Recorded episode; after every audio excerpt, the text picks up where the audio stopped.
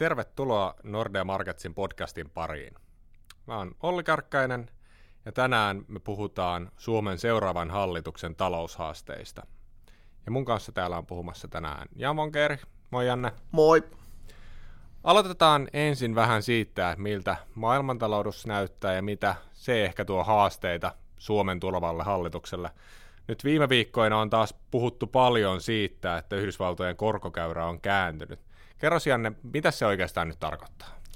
No joo, tämä oli tämä uusin huono uutinen globaalista taloudesta, eli, eli minkä takia meitä kiinnostaa korkokäyrä. Et ensinnäkin, jos katsotaan, mitä se tarkoittaa, niin meillä on yleensä tilanne, missä pitkät korot on korkeampia kuin lyhyet korot. No sitten on poikkeuksellisia tilanteita, jolloin pitkät korot laskee lyhyiden korkojen alapuolelle. Ja tämä nyt voi tuntua, että, että ketä tämä nyt kiinnostaa, mutta tämä kiinnostaa, tai tänne pitäisi ehkä kiinnostaa kaikkia sitäkin näkökulmasta, että tämä on ollut historiassa Yhdysvalloissa varsin hyvä taantuma indikaattori. Eli käytännössä 50-luvun puolivälin jälkeen ennen joka ikistä taantumaa, niin korkokäyrä on kääntänyt laskevaksi. Ja siellä on koko tällä ajanjaksolla osuu ainoastaan yksi väärä signaali. Eli tämä on historiassa ollut yksi niistä parhaimmista taantumaindikaattoreista, ja sillä on ollut, ollut niin kuin signaaliarvoa senkin takia, että, että se on pystynyt signaloimaan etukäteen sitä taantumaa, että, että niin kuin me ei, meillä ei ole kovin montaa indikaattoria, joka näyttäisi tämmöisellä ehkä sanotaan, että vuoden parin viiveellä, että mihin taloussykli olisi menossa. Et mun oma arvio on ollut, että tämän tuottokäyrän kääntymisen perusteella niin Yhdysvaltojen talous voisi mennä taantumaan vuoden 2020 puolivälissä, ja sitten jos katsotaan näitä historiallisia linkkejä, niin sitten Suomi voisi seurata perässä noin puolen vuoden viiveellä, eli silloin ensi vuoden loppupuolella. Se osuisi just siihen hallituskauden alkuun. Miten muuten toi maailmantalous? Euroopasta on tullut vähän huolestuttavia lukuja, miltä se näyttää, että jos mietitään nyt sitä, että nyt seuraava hallitus tehdään, hallitusohjelmaa tehdään ensi kesänä ja mietitään siitä sitten neljä vuotta eteenpäin, niin miltä meidän globaalisuhdanne näyttää, näyttää Suomen, Suomen mielestä. No etenkin Euroopasta on tullut tosi huolestuttavaa lukua. Öö, jos katsotaan Saksaa, mikä nyt pitäisi olla tämä Euroopan eurotalouden veturi, niin siellä niin kuin teollisuussektorien öö, luottamus on romahtanut suoraan sanoen. Jos katsotaan uusia tilauksia, niin ne on laskenut lukemiin, jotka, joita on viimeksi nähty finanssikriisin aikaan. Että, että niin kuin aika huonoista näkymistä voidaan oikeasti puhua. Et meillähän on ollut näitä luottamusta painavia tekijöitä, kuten Brexittiä ja, ja niin poliittisia ongelmia Ranskassa, Italiassa, jossain määrin Saksassakin, ja sitten on ollut näitä globaalimpia ongelmia, eli kauppasota, joka nyt uhkaa sitten mahdollisesti vielä levitä suoraan euroalueeseen tai EU-hunkin autotullien muodossa. Et näitä riskitekijöitä riittää kyllä paljon, että et niin jotain toivoa siitä on, että, että jos nämä tilapäiset riskitekijät laukeais, niin silloin voitaisiin nähdä vähän parempaa, parempaa kasvua, mutta kyllä tässä niin kuin pitää ennemmin olla ehkä realistia ajatella, että niin kuin kasvuhuiput on selkeästi jäänyt nyt taakse ja seuraavat vuodet tulee olemaan vähintään hitaamman kasvun aikaa. Ja silloin, jos, jos tämä tuottokäyrä esimerkiksi on oikeassa, niin sitten puhutaan ihan, ihan jopa taantumasta. Että kyllä niin kuin seuraavalla hallituksella tulee varmaan kasvun mielessä olemaan ihan erilaisia haasteita kuin, kuin ainakin tällä nykyhallitu tai edellisellä hallituksella oli, oli niin kuin ainakaan viime vuosien aikana. Ennen kuin mennään Suomen vaaleihin, mä haluaisin kysyä vielä sulta yhden mielipiteen toista vaaleista, nimenomaan siitä, miten USAn presidentinvaalit voisi vaikuttaa taloustilanteeseen. Onko siinä mitään mahdollisuutta, että esimerkiksi Trump lähtisi vielä yrittämään elvytystä ennen vaaleja, tai että vaaleissa tulisi epävarmuutta, joka, joka näkyisi sitten tässä kuitenkin seuraavan vaalikauden aikana Suomessakin? No hän varmaan haluaisi lähteä elvyttämään tai yrittämään, että varsinkin kun Yhdysvalloissa ollaan nyt menossa siinä tilanteeseen, että jos mitään poliittisia päätöksiä ei tehdä, niin finanssipolitiikka kiristyy itse asiassa aika selkeästikin en, ensi vuonna, ja se on oikeastaan yksi tekijä, joka tukee tätä, tätä kuvaa, että Yhdysvaltojen talous voisi ajautua taantumaan. No se ei tietenkään olisi Trumpin etujen mukaista, varsinkaan vaalivuonna, jos tämmöinen taantuma tulisi, mutta että, että USAn politiikka on nyt kyllä niin pahassa umpisolmussa, että, että on hyvin vaikeaa löytää yksimielisyyttä oikeastaan mistään. Ja kun meillä on tilanne, jossa demokraatit hallitsee kongressin alahuonetta, republikaanit ylähuonetta ja sitten on vielä hyvin jakava presidentti Trump, niin on vaikea nähdä, että, että niin kuin tällaista elvytyspakettia saataisiin aikaiseksi. Että, että kyllä mä näen, että, että niin kuin riskit on ennemminkin, että, että niin kuin vaalivuonna Yhdysvalloissa voidaankin mennä taantumaan, ja, ja niin kuin se varmasti näkyisi myös Suomessa. Umpisolmusta toiseen, eli, eli Suomeen, koska täällä, täällä tilanne näyttää myös hyvin hankalalta. Jos, jos katsotaan nyt vaalikeskustelua ja, ja se, mitä Janne kerroit niin kuin maailmantalouden näkymistä, niin, niin sehän ei ole näkynyt suomalaisessa keskustelussa oikeastaan ollenkaan. Että se, mitä itsekin on katsonut vaalitenttejä ja vaalikeskusteluita, niin taloudestahan siellä on puhuttu hyvin vähän. Ja, ja mä itse luin kaikki vaaliohjelmat läpi ja se oletus, mikä siellä on esimerkiksi talouskasvun suhteen, niin vaikuttaa hyvin optimistiselta. Suhteutti sitä oikeastaan mihin tahansa talousennusteisiin. Et siellä on enemmän siitä, kyse siitä, että miten kaikkea hyvää, mitä, mitä nyt saadaan, niin pystytään jakamaan, kun siitä, että mietittäisiin, miten meidän pitäisi taloutta suhteuttaa sekä niin kuin nyt kääntyvään taloussuhtanteeseen, mutta myös ottaa huomioon niin kuin meidän isot väestö rakenteen muutokset, mitä meillä on, meillä on tulossa. Eli, eli sitä kautta Suomen, Suomenkin suhteen oma, oma näkökulma on vähän, vähän niin kuin riskitekijöissä tässä, että mielenkiintoista nähdä, mitä se seuraava hallitus sitten saa aikaiseksi. Joo, että on mielenkiintoiset lähtöasetelmat tietenkin, että, että niin kuin ollaanhan nähty jopa, jopa niin kuin tällaisiakin lupauksia, että samaan aikaan voidaan kasvattaa menoja ja, ja laskea veroja ja maksaa velkaa takaisin, että, että niin kuin aika harvinainen yhdistelmä, tai sanotaan, että se voisi ehkä onnistua jossain hyvin paljon nopeamman kasvun ympäristössä, mutta sellaista nyt valitettavasti ei ole, ei ole tulossa. Miten sä Olli näkisit, että mitkä on seuraavan hallituksen tavallaan tärkeimmät kysymykset talouspoliittisesti, mihin pitäisi saada, saada niin kuin vastaus seuraavan hallituskauden aikana? No kyllä meillä on on isoja haasteita edessä. Yksi, yksi joka on oleellinen, on, on investoinnit. Eli meidän pitää miettiä, miten me saadaan yritysten investoinnit uudestaan käyntiin. Ja, ja siellä niin kuin mikä ehkä niin kuin positiivista näissä vaaliohjelmissa oli, oli myös se, että siellä oli kaikissa ohjelmissa oli selkeä iso panostu noihin T&K-investointeihin. Sekä pyrittiin saamaan sekä julkisia että yksityisiä T&K-investointeja käyntiin, joka on pitkän aikavälin kasvun kannalta hyvin oleellista. Sitten mitä pitää ensi vaalikaudella miettiä väistämättä on, on nyt, nyt niin kuin syliin edelleen jäänyt sote-uudistus. Se on nyt sellainen, josta jo luottoluokittajatkin ja mikä tahansa Suomeen arvioiva instituutio, oli se komissio tai OECD, niin kaikki sanoo, että sote-uudistus pitää tehdä. Ja no, sitä on 12 vuotta yritetty. Ehkä seuraava hallitus saa sen tehtyä, jos, jos ollaan optimistisia. Kolmas tekijä on mun mielestä työllisyys, joka pitää, pitää miettiä, miten pitkällä aikavälillä työllisyysastetta saadaan nostettua. Mä sanon, että ensi vaalikaudella sen nostaminen sinne 7-5, mikä monella on tavoitteena, niin tulee olemaan tosi haastavaa, etenkin jos tämä taloussuhdanne kääntyy laskuun. Ja, ja se varsinkin suhtautettuna siihen, mitä vaaliohjelmissa on ne toimet sen työllisyysasteen nostamiseksi, niin 75 kuulostaa lähinnä niin kuin hyvin optimistisella toiveelta, jolla rahoitetaan kaikki hyvä. Mutta pidemmällä aikavälillä nimenomaan täältä väestörakenteen muutoksen takia niin meidän täytyy miettiä keinoja, joilla me saadaan toisaalta työllisyyttä nostettua ja toisaalta mistä me saadaan ehkä sitten joko lisätuloja tai, tai sitten säästöjä niin kuin julkiselle sektorille siinä ti- tilanteessa, jossa meidän työikäinen väestö kääntyy laskuun ja ainoa ikäryhmä, joka tällä hetkellä Suomessa kasvaa yli 75-vuotiaat mitkä olisi tämmöisiä toimeita, mitä voisi evästää ehkä seuraavalle hallitukselle, että miten sitä työllisyysastetta voitaisiin lähteä nostamaan? No valitettava tosiasia on se, että jos mietitään toimia, joilla sitä työllisyysastetta saadaan nostettua nopealla aikavälillä, eli ensi vaalikaudella, niin siellä ei ole täällä teitä mukavia tai helppoja päätöksiä tarjolla. Eli jos katsotaan tätä vaalikautta ja Sipilän hallituskautta, niin silloin tehtiin monta työryhmää, jossa pohdittiin työllisyystoimia. Hetemäellä oli useampikin työryhmä ja Temmillä oli työryhmä, jossa näitä pohdittiin ja kyllä siellä kaikki laatikon pohjat kaiveltu. Ja jos mietitään, että mitä sieltä on käyttämättä, niin siellä on esimerkiksi ää, työttömyysturvan eläkeputken purkaminen, joka kohdistuu sinne iäkkäämpiin ää, työttömiin, josta Temmin arvion mukaan voitaisiin saada ihan merkittävästi työpaikkoja, mutta joka tulee olemaan hankala uudistus – sit varmaankin niin kuin työmarkkinajärjestöjen ja, ja niin kuin vasemmistopuolueiden näkökulmasta.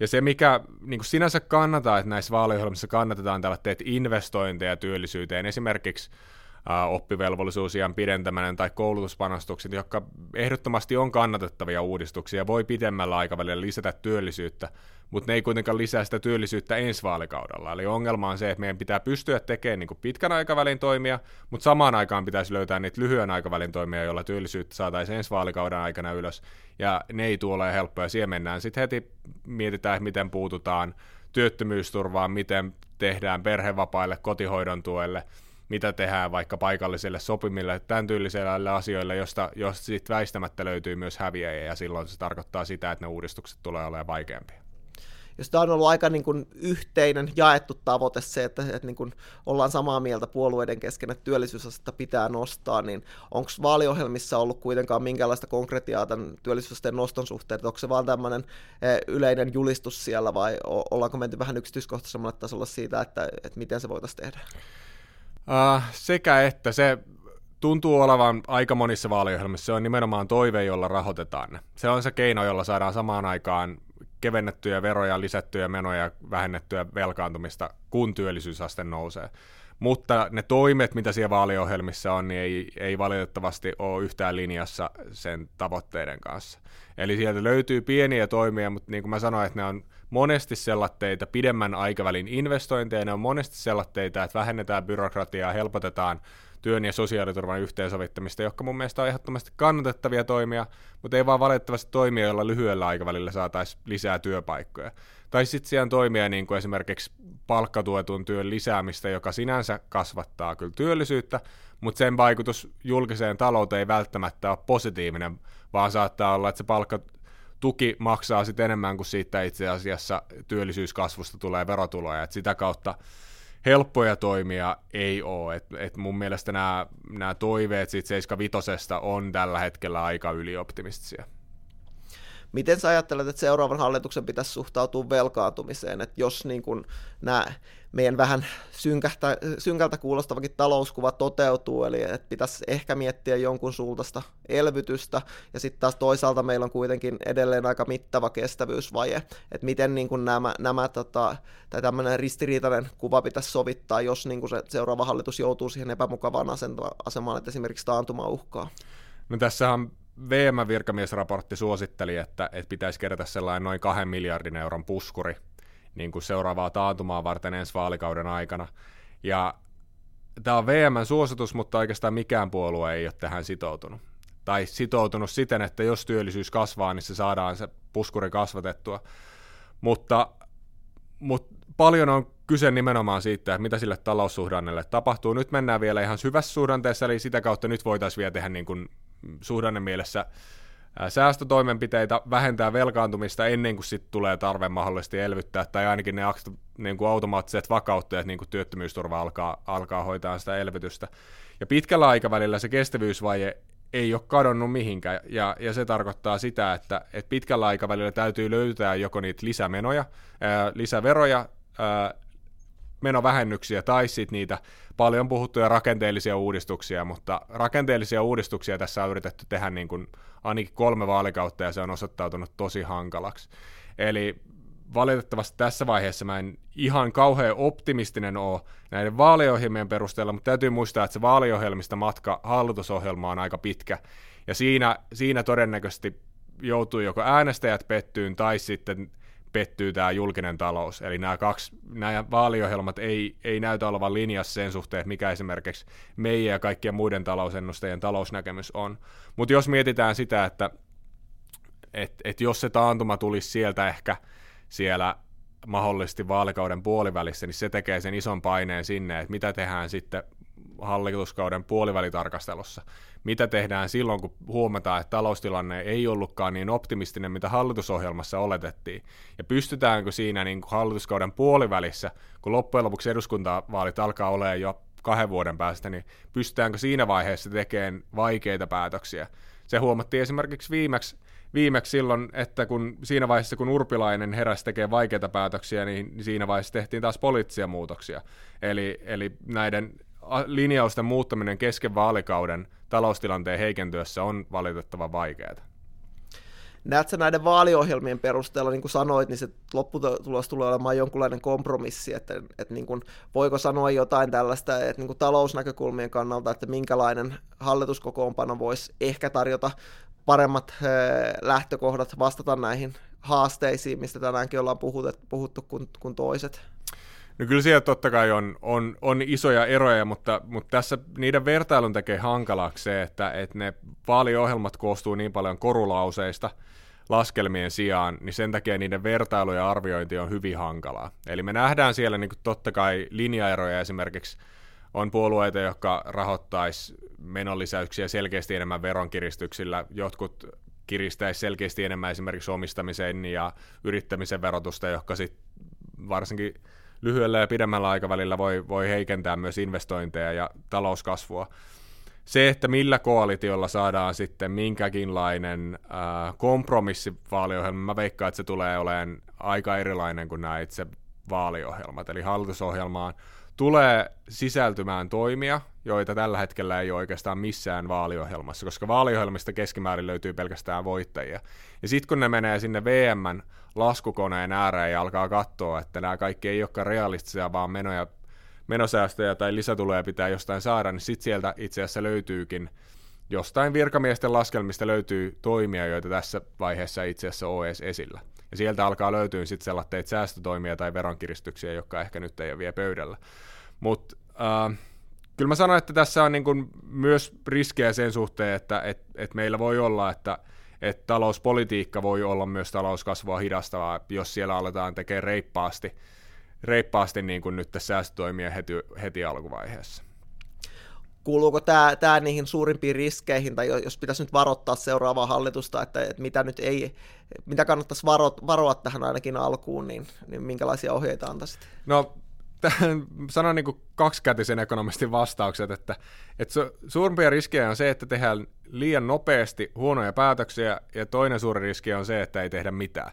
Eli meillä on, meillä on nyt tällä hetkellä niin pitkään ollut esimerkiksi sote-uudistus, käynnissä, sitä on neljä, vu- neljän vuoden välein käynnistetty uudista, niin kuin uudestaan, se pitäisi saada vihdoin valmiiksi, mutta sitä ei myöskään pitäisi tehdä huonosti. Nyt, nyt esimerkiksi sieltä on keskusteluissa kadonnut kokonaan se säästötavoite. Eli nyt jos vaalitenttejä on seurannut, sieltä se kolme miljardin säästötavoite on oikeastaan kadonnut, joka tarkoittaa sitä, että jos meidän kestävyysvaje on ennallaan, niin sitten se kolme miljardia pitäisi ostaa jostain muualta.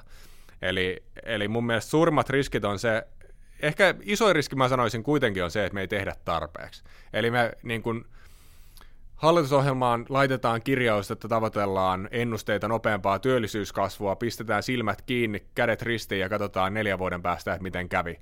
Eli mun suurin pelko on se, että, että, että hallitus ei uskalla tehdä tarpeeksi isoja päätöksiä silloin, jos siitä löytyy häviäjiä niin paljon puhuttiin tästä sosiaaliturvauudistuksen tarpeesta, joka nyt on ehkä viime aikoina vähän sitten hukkunut sen jälkeen, kun sote kaatui ja, ja niin kuin jää selväksi, että seuraava hallitus joutuukin aloittamaan siitä. Onko niin, että, että sote tulee sitten viemään paljon aikaa, energiaa, että, että tuleeko, onko realistista ajatella, että, että aikaa jää esimerkiksi sosiaaliturvauudistukselle? No, itse sosiaaliturvauudistusta ei ensi vaalikaudella kannata odottaa. Mä itse uskon, että tämä sote-valmistelu vie siltä paljon resursseja sekä virkamieskoneistossa että myös poliittisessa valmistelukoneistossa. Mä uskon, että sosiaaliturvauudistuksen tarve ei ole kadonnut mihinkään. Se kumpuaa meidän muuttuvasta työelämästä, se kumpuaa meidän muuttuvasta väestörakenteesta ja sitä kautta sitä aidosti pitäisi edistää. Mutta mä itse uskon, että sitä edistetään hitaasti. Eli ensi vaalikaudella ehkä otetaan ensimmäisiä pieniä askeleita, todennäköisesti tehdään lisää valmistelutyötä, mutta sellaista niin kuin isoa reformia ensi vaalikaudella sosiaaliturvan suhteen ei kannata odottaa. Ehkä jotain tehdään perusturvaan. Se, mistä nyt on kun katsoo hal- puolueiden ehdotuksia, niin yksimielisyyttä on se, että ansioturvaan ei ainakaan ensimmäisenä olla koskemassa, eli sitä ei kannata odottaa, mutta, mutta sotun suhteen varmaan edetään, mutta edetään hitaammin kuin ehkä moni toivoisi. Ja siinä, siinä on sama ongelma kuin on, on näissä niin kuin muissakin uudistuksissa, on se, että kun lukee ne puolueiden sosiaaliturvalinjaukset, niin vaikka niissä on eroja, niin se mikä niissä on yhteistä on se, että siellä ei löydy yhtään häviäjää, että siellä kaikki voittaisi näissä uudistuksissa, ja sitten jos taas katsoo, mitä meidän väestörakenteen muutos tarkoittaa meidän sosiaaliturvan rahoitukselle, niin tilanne on täysin päinvastainen. Ja tästä ei puhu pelkästään ekonomistit, vaan myös, myös sosiaalipolitiikan proffat puhuu siitä, että meillä ei ole niin sosiaaliturvaa niin sinne kauheasti varaa laittaa lisää, vaan ennemminkin on säästöt paineita. Ja se ei tarkoita sitä, että välttämättä sosiaaliturvasta pitäisi säästää, mutta jos sinne halutaan laittaa lisää, niin se pitää ottaa jostain muusta pois. Ja se tarkoittaa sitä, että tässä uudistuksessa tulee väistämättä olemaan myös häviäjiä, ja keskimäärin on huomannut se, että politiikassa uudistusten tekeminen, jossa on häviäjiä, on, on osoittautunut tosi vaikeaksi. Joo, eli soten kaatumisen ainoat kustannukset ei ole se, että se itse sote-uudistus viivästyy, vaan myös se, että, että niin kuin muut tärkeät uudistukset vois, voi viivästyä. No sitten tietenkin kaikkia kiinnostava kysymys tähän loppuun vielä, että, että Olli, mitä luulet, että, että minkälainen vaalitulos saadaan ja vielä ehkä mielenkiintoisempaa, että, että mikä tulee olemaan seuraavan hallituksen kokoonpano? Se näyttää itse asiassa tällä hetkellä nyt pari viikkoa vaaleihin näyttää todella mielenkiintoiselta ja haastavalta tilanne. Jos katsoo tuorempia galluppeja, niin näyttää ihan realistiselta, että meillä voi olla tilanne, jolla, jossa millään puolueella ei ole, ei ole yli 20 prosentin kannatusta. Jossa meillä ei ole niin yhtään suurta puoluetta, vaan meillä on niin kasa keskisuuria puolueita. Ja sellaisesta tilanteesta hallitusohjelman tekeminen tulee olemaan tosi vaikeaa, kun ei ole niin selkeää isointa puoluetta tai selkeää kahta kolmea isoa puoluetta, jotka voisi sitä lähteä tekemään. Ja varsinkin kun otetaan huomioon, että meillä tulee tässä vielä eurovaalit sen jälkeen, joka tarkoittaa sitä, että ne eurovaaleja puolueet ei uskalla, uskalla tota, lähteä vielä niin kuin peruutteleen omista vaalilupauksistaan. En ehkä sen takia tilanne on sen verran auki, että en uskalla tällä hetkellä antaa niin selkeää ennustetta, että minkälainen vaalikoalitio sieltä löytyy, mutta sen mä uskaltaisin sanoa, että, että hallitusneuvotteluista tulee tosi vaikeat, hallitusohjelmasta tulee hyvin spesifi, ei tule ehkä sellaista strategista, mikä oli Sipilän hallitusohjelma, vaan siellä on niin kuin aika momenttitason tarkasti määritelty, että kuka voittaa, kuka häviää. Ja tällä hetkellä valitettavasti näyttää siltä, että hallitusohjelma tulee perustuun optimismiin, ei realismiin taloustilanteen suhteen. Joo, näkymät ei ole kaikilta osin, osin niin positiiviset kuin ehkä puolueet haluaisi tässä, tässä ajatella. Että, mutta että me voidaan toivoa, toivoa myös, myös sitä, että tämä keskustelu näistä tärkeistä talousaiheista vielä piristyisi vaalien alla ja, ja saisi sen ansaitseman huomion, koska se kuitenkin vaikuttaa aika pitkälti myös siihen, että mihin suuntaan tämä, tämä maa on menossa. Ää, kiitämme kuulijoita mielenkiinnosta ja jäämme jännityksellä odottamaan ää, poikkeuksellisen jännittäviä vaaleja. Kiitos. Kiitos. Thank you